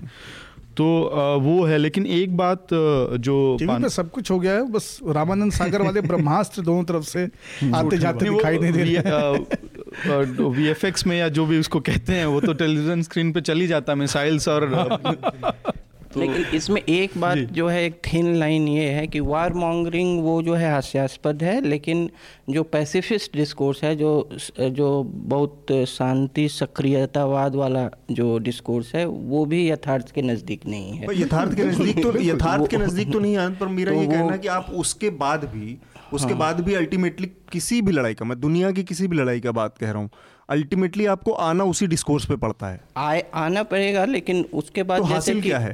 नहीं ये फिलोसफिकल आर्गूमेंट है लेकिन राजनयिक संबंध राजनीतिक संबंध हमारे आपके जीवन काल में ये फिलोसफिकल क्वेश्चन मानव मानवता के अंत तक रहेंगे। लेकिन लेकिन जो राजनीतिक विश्लेषण होगा राजनयिक विश्लेषण होगा और रक्षा के यथार्थवादी होगा हाँ, वो यथार्थवादी होगा। नहीं तो बिल्कुल वो यथार्थवादी होगा लेकिन यथार्थवादी वो सरकार और व्यवस्था के तय होगा। हाँ वही मैं कह रहा हूँ। पत्रकारों को प्रेस को मीडिया को बुद्धिजीवियों को दोनों तरफ़ के समाज के लोगों को इनको उसी आदर्श संहिता को बार बार दोहराते रहना पड़ेगा ताकि एक सामंजस्य बने। बनेगा। सरकारें लड़ना चाहें और हाँ। लोग और मीडिया उन्हें शांति के लिए मजबूर कर दें ये ये एक सही तरीका है। ठीक बात। और ये एक और चीज़ थी कि जैसे पान जी कह रहे थे कि अ, हमारे तरफ़ से भी डिप्लोमेसी के एंड में कुछ गलतियाँ हुई हैं जैसे कि ये एक क्लियर फैक्ट था कि मीडिया को जादव की फैमिली के पास नहीं आने दिया जाएगा ये अग्रीमेंट था। इस म्यूचुअल अग्रीमेंट को ब्रीच किया है पाकिस्तानी मीडिया ने और ये पॉइंट आउट हम कर सकते हैं कि भाई जब एग्रीमेंट था तो मीडिया कैसे आई किस तरह से अ, उस तरह अ, तो पर मीडिया ने फॉलो किया। दिया है सुषमा हाँ। स्वराज ने उसमें ये चीज़ मिसिंग है? नहीं, नहीं, मैं उन्होंने उन्होंने कहा उन्होंने कहा कि ये- जो गाड़ी देनी थी उसको भेजने में देरी की और इस वजह से मीडिया वाले तब तक उनको घेर के ह्यूमिलिएट तो ये करते एक तरह से कि मेरा पाकिस्तान मानना की ये है कि वो नीली पट्टी की गाड़ी आपकी वहाँ पे क्यों नहीं क्यों नहीं थी? थी? हाँ। ठीक बात है। Minute उनको करने के है। जो थी मेरा एक छोटा सा ऑब्जर्वेशन ये भी है मुझे लगता है कि इसमें लगता है कि हाँ, इसमें चीज़ें ऊपर तो तय हो गई। हाँ। ऊपर काफ़ी सीनियर लेवल पे तो चीज़ें तय हो गई कि उनको जाने दीजिए ये एक अच्छा पॉजिटिव जेस्चर होगा और ये होगा वो होगा। उनको भी लगा कि इंटरनेशनल कोर्ट में वो मार खाए हैं वो दो लोगों को पहले उन्होंने पत्नी के लिए सहमति दी फिर इन्होंने कहा कि माँ को भी आने दें तो उनके लिए भी सहमति दे दी। उनको भी लगा कि उनके लिए ब्राउनी पॉइंट्स होंगे इनको लगा कि इनके लिए कुछ एक बड़ा वो होगा। वो मिल के आई तो जाधव ज़िंदा है है ना? और उससे बातचीत हुई है और ये तो एक होप बनेगी कि नहीं हमने कोशिश पूरी की। ये दोनों के लिए वो था। लेकिन किस तरह से इसमें जो ऊपर के एग्रीमेंट्स थे ये नीचे तक नहीं गए? और ये दिखाता है कि आप अपनी कमियों को आपकी तरफ़ से जो कमियाँ हैं उसको उधर थोपने की आप- हाँ, कोशिश हो रही है। पत्तल आपके खत्म है। और आप लोगों को कोस रहे हैं कि मना ही ज़्यादा आप कुछ कह रहे थे? नहीं मैंने इसमें ये लेकिन सवाल ये नहीं पूछा गया पाकिस्तान से। जूता बिना बिना जूता जूते के वापस आई पाकिस्तान के फॉरेन मिनिस्ट्री स्पोक्स पर्सन ने ये भी कहा कि समथिंग वॉज़ फाउंड तो समथिंग क्या something metallic was detected in हाँ तो मतलब समथिंग क्या था? ये भी बताना चाहिए भाई पाकिस्तान को। ये सवाल खड़ा किया जा सकता तो था कि एक और स्पेसिफिकली चीज़ बताइए आप। जैसा पाणनी कह रहे थे कि उसमें एक तो ये था कि जिस तरह से इंटरनेशनल कोर्ट में डिफीट हुई थी इसके अलावा ट्रंप ने बयान दिया पाकिस्तान के खिलाफ। पूरी स्ट्रेटजी में तो लगातार एक पाकिस्तान को इंडिया के फ्रंट पे ह्यूमिलिएशन देखना पड़ रहा था लंबे समय से। उस इस मौके को जाधव की फैमिली को एक्सेस देके और वहाँ पे जाके पाकिस्तान ने इन, इस पूरे इशू को अपने इंडिया पाकिस्तान के एक तो इंटरनेशनलाइज करने में फ़ायदा जो कि उसकी हमेशा से रणनीति रही है उसमें फ़ायदा मिला है और उसने उसका पूरा इस्तेमाल किया और इंडियन डिप्लोमेसी उसमें फेल रही है। और एक मोटा आकलन बहुत शुरुआत से ये होना चाहिए तब मैं क्यों कह रहा हूँ कि भारतीय पक्ष की तरफ़ से कमी हुई है? आपको पता था कि पाकिस्तान इसमें आपके साथ धोखा कर सकता है। ये बहुत स्पष्ट था। मैं आपको बताने की कोशिश कर रहा हूँ कि क्यों पाकिस्तान ने ऐसा अलाउ किया होगा। उनके पास अब कहने को है कि हमने तो देखिए जाधव के लिए ये तो नहीं मिलने देते हैं। बिल्कुल वही है ना? हाँ। लेकिन हमने तो जाधव से मिलने भी दिया उनकी माँ भी आई उनकी पत्नी भी आई लेकिन ये उनके थ्रू भी हमें स्पाई करने की कोशिश कर रहे थे हमारी चीज़ों को जानने की पकड़ लोकेशंस को रीड कर कुछ भी कह सकते हैं। मेरा प्रश्न ये है कि आपका जो डिप्लोमेटिक फ्रंट है उसने इन चीज़ों का आकलन क्यों नहीं किया? वो क्यों सोता रहा? हम्म। आपको फॉर द वर्स्ट तैयार होकर जाना चाहिए था वहाँ जब ये सुषमा स्वराज बयान दे रही थी उसी के बाद कल एक और बड़ी चीज़ पार्लियामेंट में हुई है जिसको कि कानून मंत्री ने ऐतिहासिक कहा है ट्रिपल तलाक को क्रिमिनलाइज कर दिया गया है। हालाँकि ट्रिपल तलाक को इलीगल पहले ही आ, सुप्रीम कोर्ट घोषित कर चुकी थी आज से तीन चार में अक्टूबर में मेरे ख्याल से। तो उसके बाद अब इस पर सरकार कानून लेके आई है। और मेरे ख्याल से ट्रिपल तलाक पर अब तीन साल की सजा का प्रावधान है शायद स्टैंडिंग कमेटी को भेजने का फैसला किया है कि सरकार ने अभी नहीं किया है पर कांग्रेस स्टैंडिंग कमेटी पे नहीं भेजेंगे हाँ। कल बहस का केंद्र में हम्म। यही रहा कि बाकी हम्म। तमाम पार्टियाँ एक ही हम्म। बात कहती रही और कांग्रेस में भी मल्लिकार्जुन खड़गे और कि स्टैंडिंग कमेटी में भेजा जाए हाँ सुष्मिता देव ने भी इस बात को बहुत हम्म। मजबूती से रखा कि भाई आप क्यों इसे स्टैंडिंग कमेटी से भेजने में बचना चाहते हैं हम्म। ओवैसी भी तमाम तर्कों से इसको खारिज करते रहे और बहुत ही लीगल मैरिट्स पे वो रविशंकर प्रसाद की तरह राष्ट्र को संबोधित नहीं कर रहे थे अच्छी बात ये थी हम्म। पार्लियामेंट में एक सीरियस डिबेट कल देखने को मिली जहाँ पे मेरिट्स थी जहाँ पे कुछ जजमेंट्स कोट किए जा रहे थे। कुछ धाराओं का हवाला दिया जाता। संविधान के कुछ महत्वपूर्ण बिंदुओं को वहाँ पे बताया जा रहा था और उसके बिना पे ये तर्क चल रहा था कि नहीं ट्रिपल तलाक के कानून में। और मल्लिकार्जुन खड़गे ने एक बात जल्दबाजी में कही लेकिन बहुत दीगर महत्वपूर्ण बात है कि किसी भी कानून को बनाने के क्रम में ये नहीं लगना चाहिए कि पार्लियामेंट में बैठ के ये ढाई सौ तीन सौ लोगों ने इसके ऊपर निर्णय ले लिया है। हम्म। उसमें एक कलेक्टिव और इंक्लूसिव एफर्ट दिखना चाहिए दिखना ये चाहिए। बहुत ज़रूरी है इसलिए तमाम हम्म। सारे बड़े कानून अधिकतर कानून जो हैं उनको पास करने से पहले स्टैंडिंग कमेटी के पास वो गए हैं लोगों से हम्म। उसमें जो जो उससे सीधे जुड़ी हुई पार्टीज़ हैं जो उससे सेकेंडरी लेवल पे जुड़ी हुई पार्टीज़ हैं उनसे बातचीत हुई लार्जर कंसल्टेशन के लिए उसको खोला गया है एक्सपर्ट्स को बुलाया गया है कितनी बार हम लोगों ने देखा है कि हम्म। एकदम बहुत छोटे छोटे मसलों पे और अमेंडमेंट्स तक को लेकर के जो है, वो स्टैंडिंग कमेटी अपने रिकमेंडेशंस देती रहे, लेकिन वो नहीं हो पाता। पर एक चीज़ मुझे इसमें और लगता है जब मुझे एक चीज़, इसकी बेसिक ज़रूरत के ऊपर मुझे बहुत संशय था, है अभी भी, कि जिस चीज़ को सुप्रीम कोर्ट ने इलीगल ठहरा दिया है गैर कानूनी घोषित कर दिया है, उस पर कानून बनाने का औचित्य कितना है और उससे क्या मतलब केवल सरकार सुप्रीम कोर्ट हाँ, ने खुद कहा है कि कानून कानून बनाया जाए। कि आप सरकार इसके इसको कानून हम्म। बनाने की दिशा में एक डेटरेंस के तौर पे जैसे मतलब कि ये बेसिकली कि पनिशमेंट इसमें ऐड होगा जो तो वो एक एक कोई इतना बड़ा, क्योंकि सोशल प्रॉब्लम हमारे यहाँ हमारे यहाँ एटीज़ में आ गए थे मेरे ख्याल से। मतलब ये मैं नहीं कह रहा हूँ कि कानून की ज़रूरत नहीं है। एक समस्या तो रही है, चाहे छोटे से ही हिस्से में रही हो ट्रिपल तलाक की और वो उसका, उसकी भुक्तभोगी भी महिला है। पर हमने देखा कि कानून इस तरह से हमारे देश में काम करते नहीं हैं। डावरी की कितनी बड़ी समस्या दहेज की हमारे यहाँ एटीज़ में कानून बन गए थे और इतना स्ट्रिक्ट आज तक हमने कोई कानून नहीं देखा कि बिना किसी उसके सीधे जेल में डाल दिया जाता था। लोग सालों साल सालों साल बिना जमानत के, बिना किसी चार्जशीट के सड़ते रहते थे, जेलों में पड़े रहते थे परिवार एक इस पर लेकिन उसके बाद भी आज तक वो कितना कारगर हुआ, उस कानून को फिर से अमेंड कर दिया गया, उसको डाइल्यूट कर दिया गया, सब कुछ करने की नौबत आ गई। मतलब कि एक पूरी प्रक्रिया से गुजर के हम इस नतीजे पर पहुँचे कि ये किसी लायक नहीं सिद्ध हुआ। दीवानी के एक केस को फौजदारी का केस बना दिया। हाँ, सबसे तो बड़ी बात तो ये कि जो सिविल सूट का जो मामला हम्म। है उसको आप उसमें क्रिमिनल उसमें ले गए। तो आनंद दूसरा वही मैं सोच रहा था कि मतलब आपको लगता है कि ये बहुत बड़ा कोई ऐतिहासिक इतना बड़ा कदम साबित होगा जिससे कि चीज़ें वास्तव में समाज के अंदर बदलेंगी मुस्लिम समाज के अंदर? नहीं मैं इस पर बोलने के लिए अधिकृत आदमी नहीं हूँ पर ना मैं उस समाज से आता हूँ ना महिला हूँ। तो दूसरी बात है कि आज जैसे सरकार की तरफ़ से एम जे अकबर ने दलील दी है और लंबा भाषण था और कई बिंदुओं का उन्होंने छुआ है और लेकिन ये सरकार जो है, इसको एक ट्रॉफ़ी लेजिस्लेशन की तरह देखेगी। एक ट्रॉफ़ी है उनके लिए, एक और एक समाज का ऐसा हिस्सा जहाँ उनके लिए वोट के दरवाजे बंद हो गए हैं उसमें एक खिड़की खुलती नज़र आ रही है। तो वो एक लेकिन ये एक इलेक्शन तक इसका प्रभाव पड़ेगा। मतलब उसमें छोटा सा अगर होता भी है तो एक ट्रॉफी लेजिस्लेशन है। इसमें कोई कोई नहीं चुनावी और कोई दो राय नहीं है कि ये एक प्रगतिशील विधेयक है। इसमें इसमें कोई दो राय नहीं है।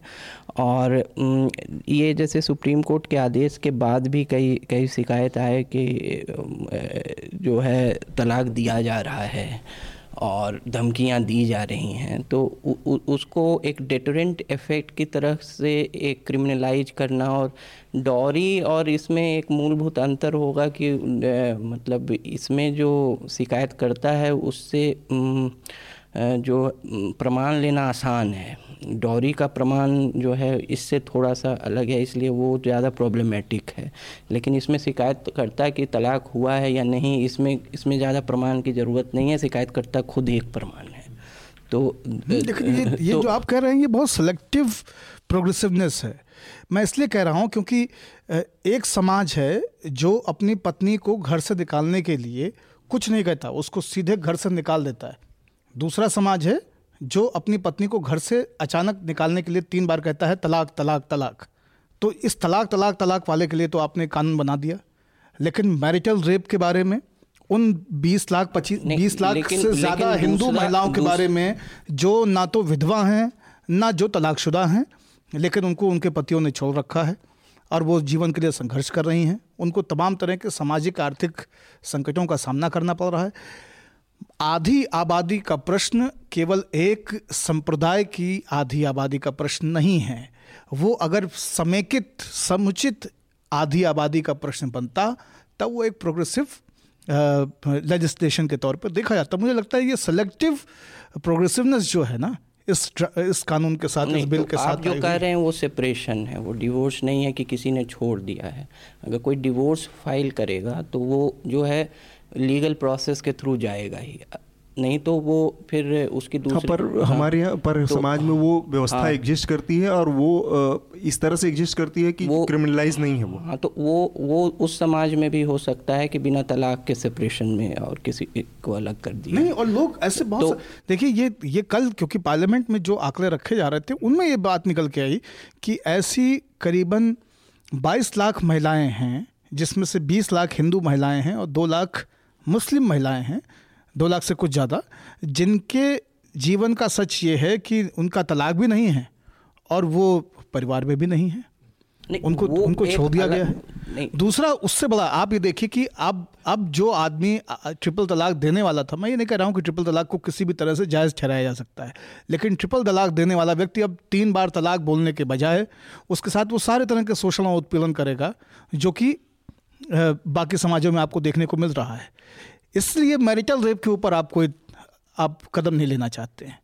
आप उसको कहीं पे मज़बूत एड्रेस नहीं करना चाहते हैं। जो डोमेस्टिक वायलेंस है, उसको लेकर के आप एक कदम भी आगे बढ़ने को तैयार नहीं हैं। आप, क्योंकि एक समाज को हाशिए पे डाल चुके हैं राजनीतिक और सामाजिक रूप से, और अब हाशिए पे पड़े हुए समाज को भी को भी एक बार और आप ब्रेक करना चाहते हैं। उनको उनके घर में ही आमने सामने खड़े कर देना चाहते हैं। ये मंशा है।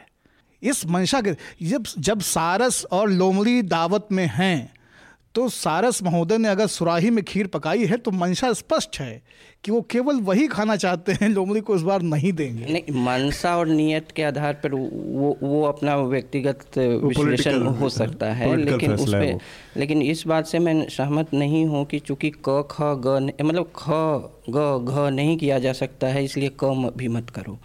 ठीक है? तो वो सिलेक्टिवनेस कोई भी रिफॉर्म्स में पहले आएगी। मतलब कि अब ये सर्व समाज एक बहुत व्यापक पहले सुधार कर दिया जाए उसके उसके प्रतीक्षा में कोई सुधार को इंक्रीमेंटल ढंग से किया ही नहीं जाए ये भी मुझे सही नहीं लगता है। तो आ, और दूसरी बात है कि सेपरेशन का इशू जो है वो दोनों समाज में आ सकता है। जब बिना हम्म। तलाक बिना जो लीगल डिवोर्स के और लोग सेपरेटेड रह रहे हैं अलग रह रहे हैं वो वो एक इंटायरली एक अलग मामला ही है वो हम्म। दोनों समाज में आ सकता है और आंकड़े जो है कई बार उसके सामाजिक चिंता है इसमें मेरी कि जो मुझे लगता है कि ऐसा नहीं है कि मुस्लिम महिलाओं के पक्ष में एक मज़बूत कानून पास करके वो एक पायलट कानून लाए हैं और फिर मेजोरिटी के ऊपर भी एक कानून लाए इसमें ये मतलब इसमें यहाँ पे ये भी चीज़ स्पष्ट कर दी जानी चाहिए क्योंकि ये जो इंस्टेंट ट्रिपल तलाक का मामला है। ये मुसलमानों में के एक एक बहुत छोटा सा हिस्सा है हनफी सेक्ट उसमें ये प्रचलित है। बाकी जगहों पे, ज़्यादातर जगहों पे जो इंस्टेंट ट्रिपल तलाक को मान्यता नहीं ट्रिपल तलाक को मान्यता थी, लेकिन वो भी तीन महीने के सेपरेशन पे। मतलब उसका एक ड्यूरेशन तय था कि इतने दौरान में वो कह सकता है। तो एक वो जो हनफी सेक्ट है, वो कितना छोटा सा है, लेकिन इसको जिस तरह से आउट ऑफ़ प्रपोर्शन बढ़ा के दिखाया जा रहा है कि ये पूरे समाज की समस्या थी, वो नहीं है। हम अपने मतलब आखिरी उसके इशू की तरफ़ बढ़ रहे हैं। इसके बाद हम इसका, इस चर्चा का समापन करेंगे। एक, कल जो दक्षिण दिल्ली नगर निगम है, उसने एक फ़ैसला दिया है कि जो ईटरीज़ हैं रेस्टोरेंट हैं फ़ूड आउटलेट्स हैं साउथ दिल्ली में, वो पब्लिक डिस्प्ले नहीं कर सकते अपने यहाँ नॉन वेज फ़ूड का।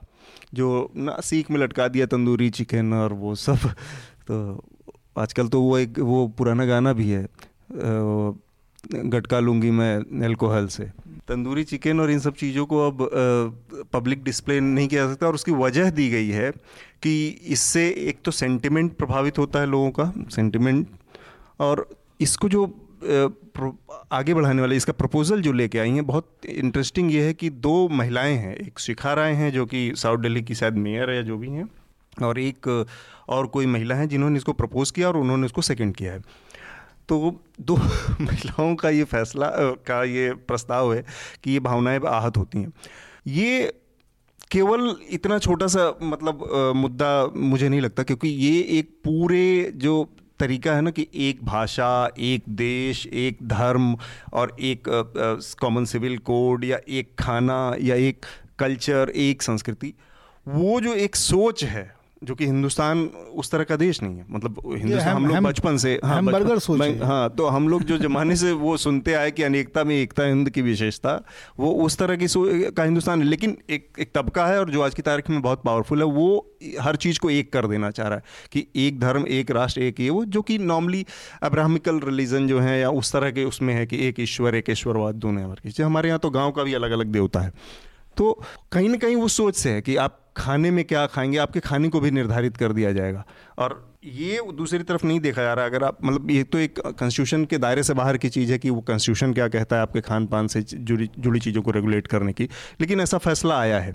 तो इस फैसले पर मुझे लगता है कि ज़रूर हमें थोड़ा सा बात करनी चाहिए। नहीं तो मतलब इसमें सबसे पहली बुनियादी चीज़ तो यही है कि ये भावनाओं का आहत होने का जो सिलसिला है इस देश में हाँ ये इतना ज़्यादा नुकसानदायक है। इतनी बात बात पे भावनाएँ आहत हो जा रही हैं। दूसरा, ये जो हर चीज़ को मैक, मैकडोनल्ड बना देना है ना, हर हर हर बर्गर एक जैसा होगा, एक जैसी दुकान पे मिलेगा, उसमें एक जैसी टिक्की होगी, एक जैसा स्वाद होगा, एक जैसा ऑरिगेनो होगा, एक किस्म के सॉसेज होंगे, उसमें कोई कोई टेस्ट चेंज नहीं हो सकता है।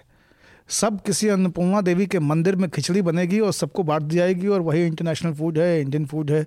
ये ये जिस तरफ़ हम जा रहे हैं ये ये बहुत ही चिंताजनक है। और वो चिंताजनक इसलिए है क्योंकि पहले सरकार ये संकेत दे रही है कि इस तरह की चीज़ें नहीं होंगी। इसी तरह के संकेत बाकी चीज़ों में दिए गए हैं, जहाँ पे आपने देखा है कि उसकी परिणति लिंचिंग्स में हुई है। वो दलितों को नंगा करके मारना हो, लातेहार में उनको टांग देना हो, फांसी लगा करके, या जो दादरी वाला बिसाड़ा का मामला है उस तरह की चीज़ें हों।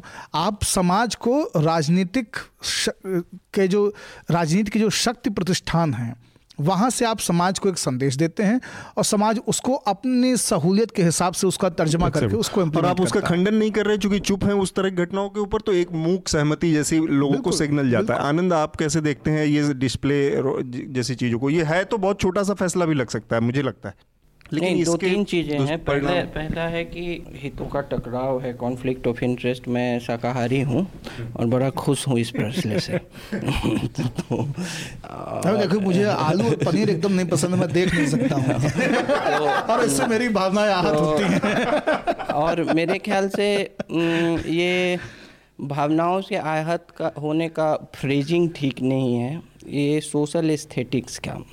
जो सामाजिक सौंदर्य बोध है उसके लिए आँख में ज़रूर खटकता है मांस लटका हुआ सामने देखना। जो बहुत मांसाहारी हैं उनको भी लगता है। मतलब वो लटकता देखना अंदर खाने दोनों में अंतर है। तो ये सोशल एस्थेटिक्स का सामाजिक सौंदर्य बोध का ये मामला ज़्यादा है। भावनाओं का आहत होने का उतना नहीं है। तो नहीं बहुत है। तो, पर नहीं, नहीं और एक गरीब आदमी को एक महँगी कार का विज्ञापन आँखों में खटकता है। एक बिना बच्चों वाली औरत को तो एक बिना बच्चों वाली औरत को खिलखिलाते बच्चों की तस्वीर खटक सकती है। खटकने पे आहत होने पे तो बहुत सारी तो, चीज़ें हाँ, तो एक किसी कुछ इसी देश में कई लोगों को तिरंगा खटकता है वो चाहते हैं कि भगवा लहराया जाए। इसी देश में कुछ लोग ऐसे भी हो सकते हैं जो चाहते हैं कि तिरंगे के उसके राजनीतिक दो रंग केवल हरा रह जाए जो स्पेसिफिक इस पर बात करते हैं। जो जैन है उनको ये खटकता है कि लोग खुली नाक क्यों घूम रहे हैं मुँह से तो ज़ोर से क्यों बोलते हैं? हाँ हाँ। दूसरी बात है ये कि एक नैरेटिव हंटिंग की प्रवृत्ति पत्रकारिता में है। कि मामलों में, सर जो है एक नैरेटिव खोजना और एक अलार्मिज्म जैसे कि लिंचिंग ये, वो तो एक एक दूसरे समुदाय के तरफ़ से भी और बहुत सारे आंकड़े दिए जा सकते हैं। वो एक अलग मामला है कि कि, और हेड ट्रैकर ये ट्रैकर एक एक कट ऑफ़ पॉइंट है जब इस दिन से इस देश में घृणा चढ़ गई और एक समय आएगा जब सरकार जाएगी उस दिन से प्रेम बढ़ जाएगा। तो हेड ट्रैकर का ये राज की ये राजनीति है। तो जैसे हिंदुस्तान टाइम्स या वगैरह तो इसके काउंटर आंकड़े भी दिए जा सकते हैं। तो हम्म। एक अलार्मिज्म की पत्रकारिता में एक नैरेटिव हंटिंग जैसे साउथ साउथ दिल्ली वाला मैंने कि एक नैरेटिव खोजना कि भाई इस इसको एक बड़े मामले से कैसे जोड़ा जाए। लेकिन स्पेसिफिक इस आदेश को देखे, देखें तो लोकतंत्र में हमेशा है कि सभी चीज़, सभी बात नेता इसी में कहेंगे कि ये इंटरेस्ट ऑफ़ पीपल है, लेकिन उस पीपल को डिफाइन कैसे किया जाए? मतलब लोकतंत्र में सभी कहते हैं कि ये लोगों की आवाज़ है, लेकिन ये भाई लोग कौन हैं? तो लोकतंत्र में लड़ाई यही है कि ये लोग हुए हैं, कौन? तो ये हमेशा रहेगा। ये ये लोकतंत्र की लड़ाई का एक मीडिया, मीडिया से जुड़ा आनंद मेरा मतलब ये कहना है एक मीडिया नेरेटिव खोजता है पर प्रॉब्लम है कि इसी इसी मीडिया में वो लोग भी तो हैं जो लोग लटियन मीडिया के नाम पे और ये कहते थे मतलब कितने आसानी से वो आज की तारीख में गाली बना दी जाती कि वो नहीं दिखाएगा आपको। अब मीडिया जो दिखाएगा तो उसको ये कहा जाएगा कि मीडिया एक नेरेटिव पे जा रहा है। हम्म। और मीडिया नहीं दिखा रहा है तो उसको ये कहा जाता है कि लटियन मीडिया आपको नहीं दिखाएगा वो दूसरा अब्यूजिव टर्म हो गया। तो ये तो बहुत और बहुत इसलिए है क्योंकि नैरेटिव है एक आइडियोलॉजी देश भर में अपने राजनीतिक और सांस्कृतिक किया जा सकता? प्रसार के लिए काम कर रहा हूँ। कि लोग ये फैसला जो लोग ले रहे हैं वो भी उसी उसी विचारधारा से। लोग आपको अगर लगता है कि राजसमंद की घटना के पीछे नैरेटिव हंटिंग गलत है अखलाक की हत्या के पीछे नैरेटिव हंटिंग गलत मैं, है मैं दूसरी बात रख रहा हूँ हाँ आप कुछ कह रहे थे? हाँ लोगों को लेके अगर मामला है कि मतलब अब देश कानून से चलेगा संविधान से चलेगा या भावनाओं से चलेगा अगर भावनाओं से चलेगा तो सबसे पहले इस देश में मेरे ख्याल से नॉन वेज खाने वाले नॉन वेजिटेरियन लोग जो हैं ज़्यादा होंगे। तो उस हिसाब से जो है हमारी भावनाओं को ठेस पहुंचेगा। तो या तो आप वेजिटेरियन खाना बाहर लगाना बंद कर दीजिए या हमारे व्यवसायों को चलने दीजिए। अच्छा दूसरी नहीं नंबर्स पे मैं वो बात नहीं कर मैं हाँ। कह रहा था कि लोग कौन हैं? लोग जैसे इस आदेश को भी कहा जाएगा कि लोगों को खटकता है। हम्म। तो, तो लोग कौन हैं? इसी पर लड़ाई है ना। तो, तो लोकतंत्र में लड़ाई दोनों तरह के हैं। लड़ाई और यही बस यही मैं कह रहा हूँ कि लोग दोनों तरह के हैं बल्कि कई तरह के हैं। हम्म। वो भी हैं जो खाते हैं वो भी हैं जो नहीं खाते हैं। नहीं तो कोई लोकतंत्र में कोई भी फैसला सबको खुश नहीं करेगा।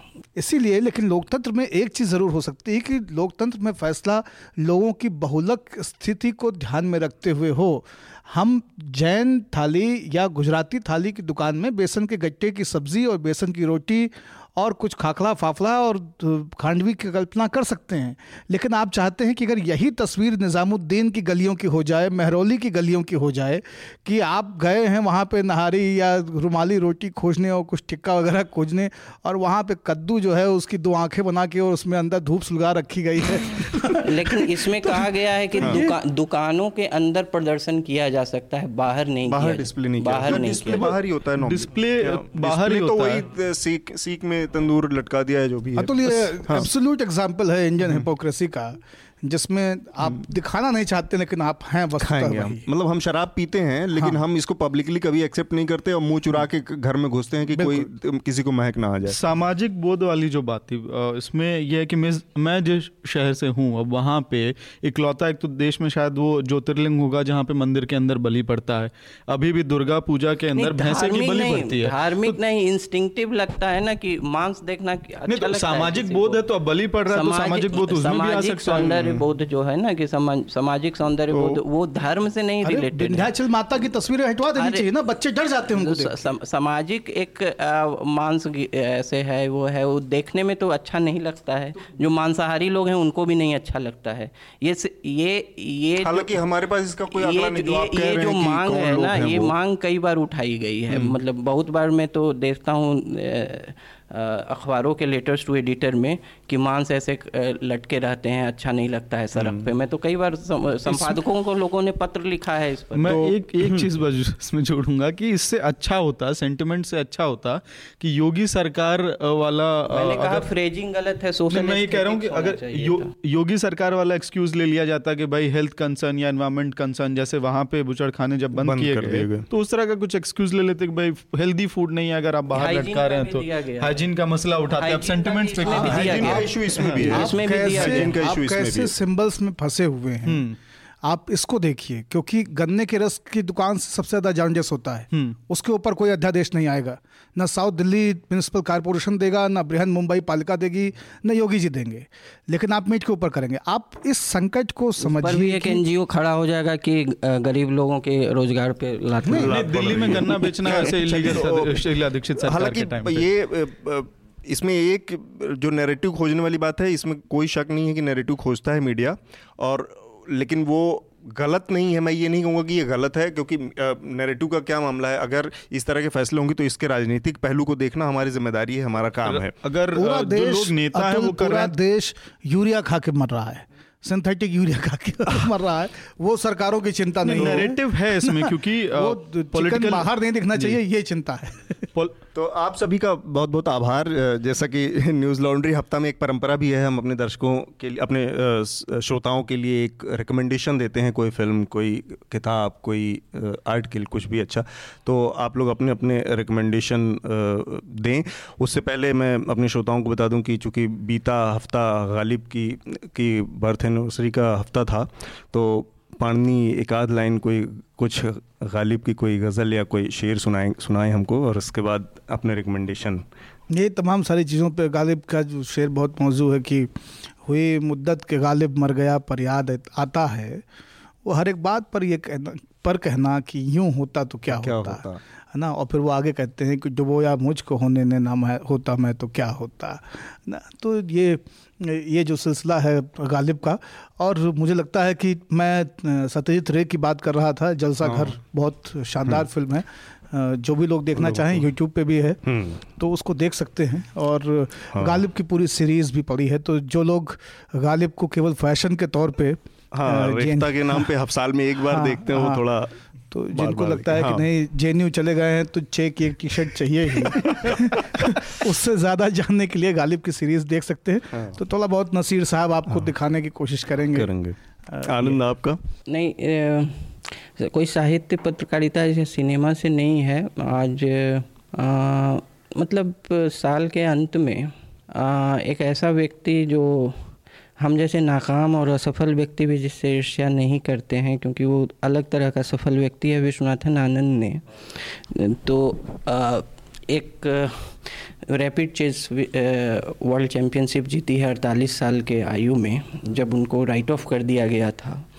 और व्लादिमीर क्योव को हराकर और इस प्रतियोगिता में उन्होंने मैग्नस कार्लसन को भी हराया है। तो आ, उन पर ई ने एक प्रोफ़ाइल किया है सुशान नाइनन ने और भी कई लोग हैं और उनका अंतिम गेम भी देखिए। क्योंकि हम ऐसे समय में रह रहे हैं जब उत्कृष्टता का हर जो प्रतीक है उस पर संदेह होता है क्योंकि अब आइकॉन्स रह नहीं गए हैं रियल आइकॉन्स एक हुसैन बोल्ट एक ये तो कुछ हैं कि एक्सीलेंस के सिंबल्स हैं मतलब कि और जिससे और अधिकतर सफल लोगों से से हम लोग जैसे नाकाम लोगों को ईर्ष्या होती है। विश्वनाथन आनंद एक ऐसे हैं जो उत्कृष्टता की उस ऊंचाई पे हैं जिससे हम लोगों को कोई ईर्ष्या नहीं है क्योंकि हम जानते हैं हम लोग जीनियस नहीं तो देखिए और साल के हाँ। अंत में एक उत्कृष्टता का एक मिसाल है उनका प्रोफ़ाइल पर। उनका अंतिम गेम देखिए अड़तालीस साल की आयु में ही होता। हम्म। अमित? तो भावनाओं पे बात हो रही थी और राजनीति से भी जुड़ा हुआ था पूरा भावना।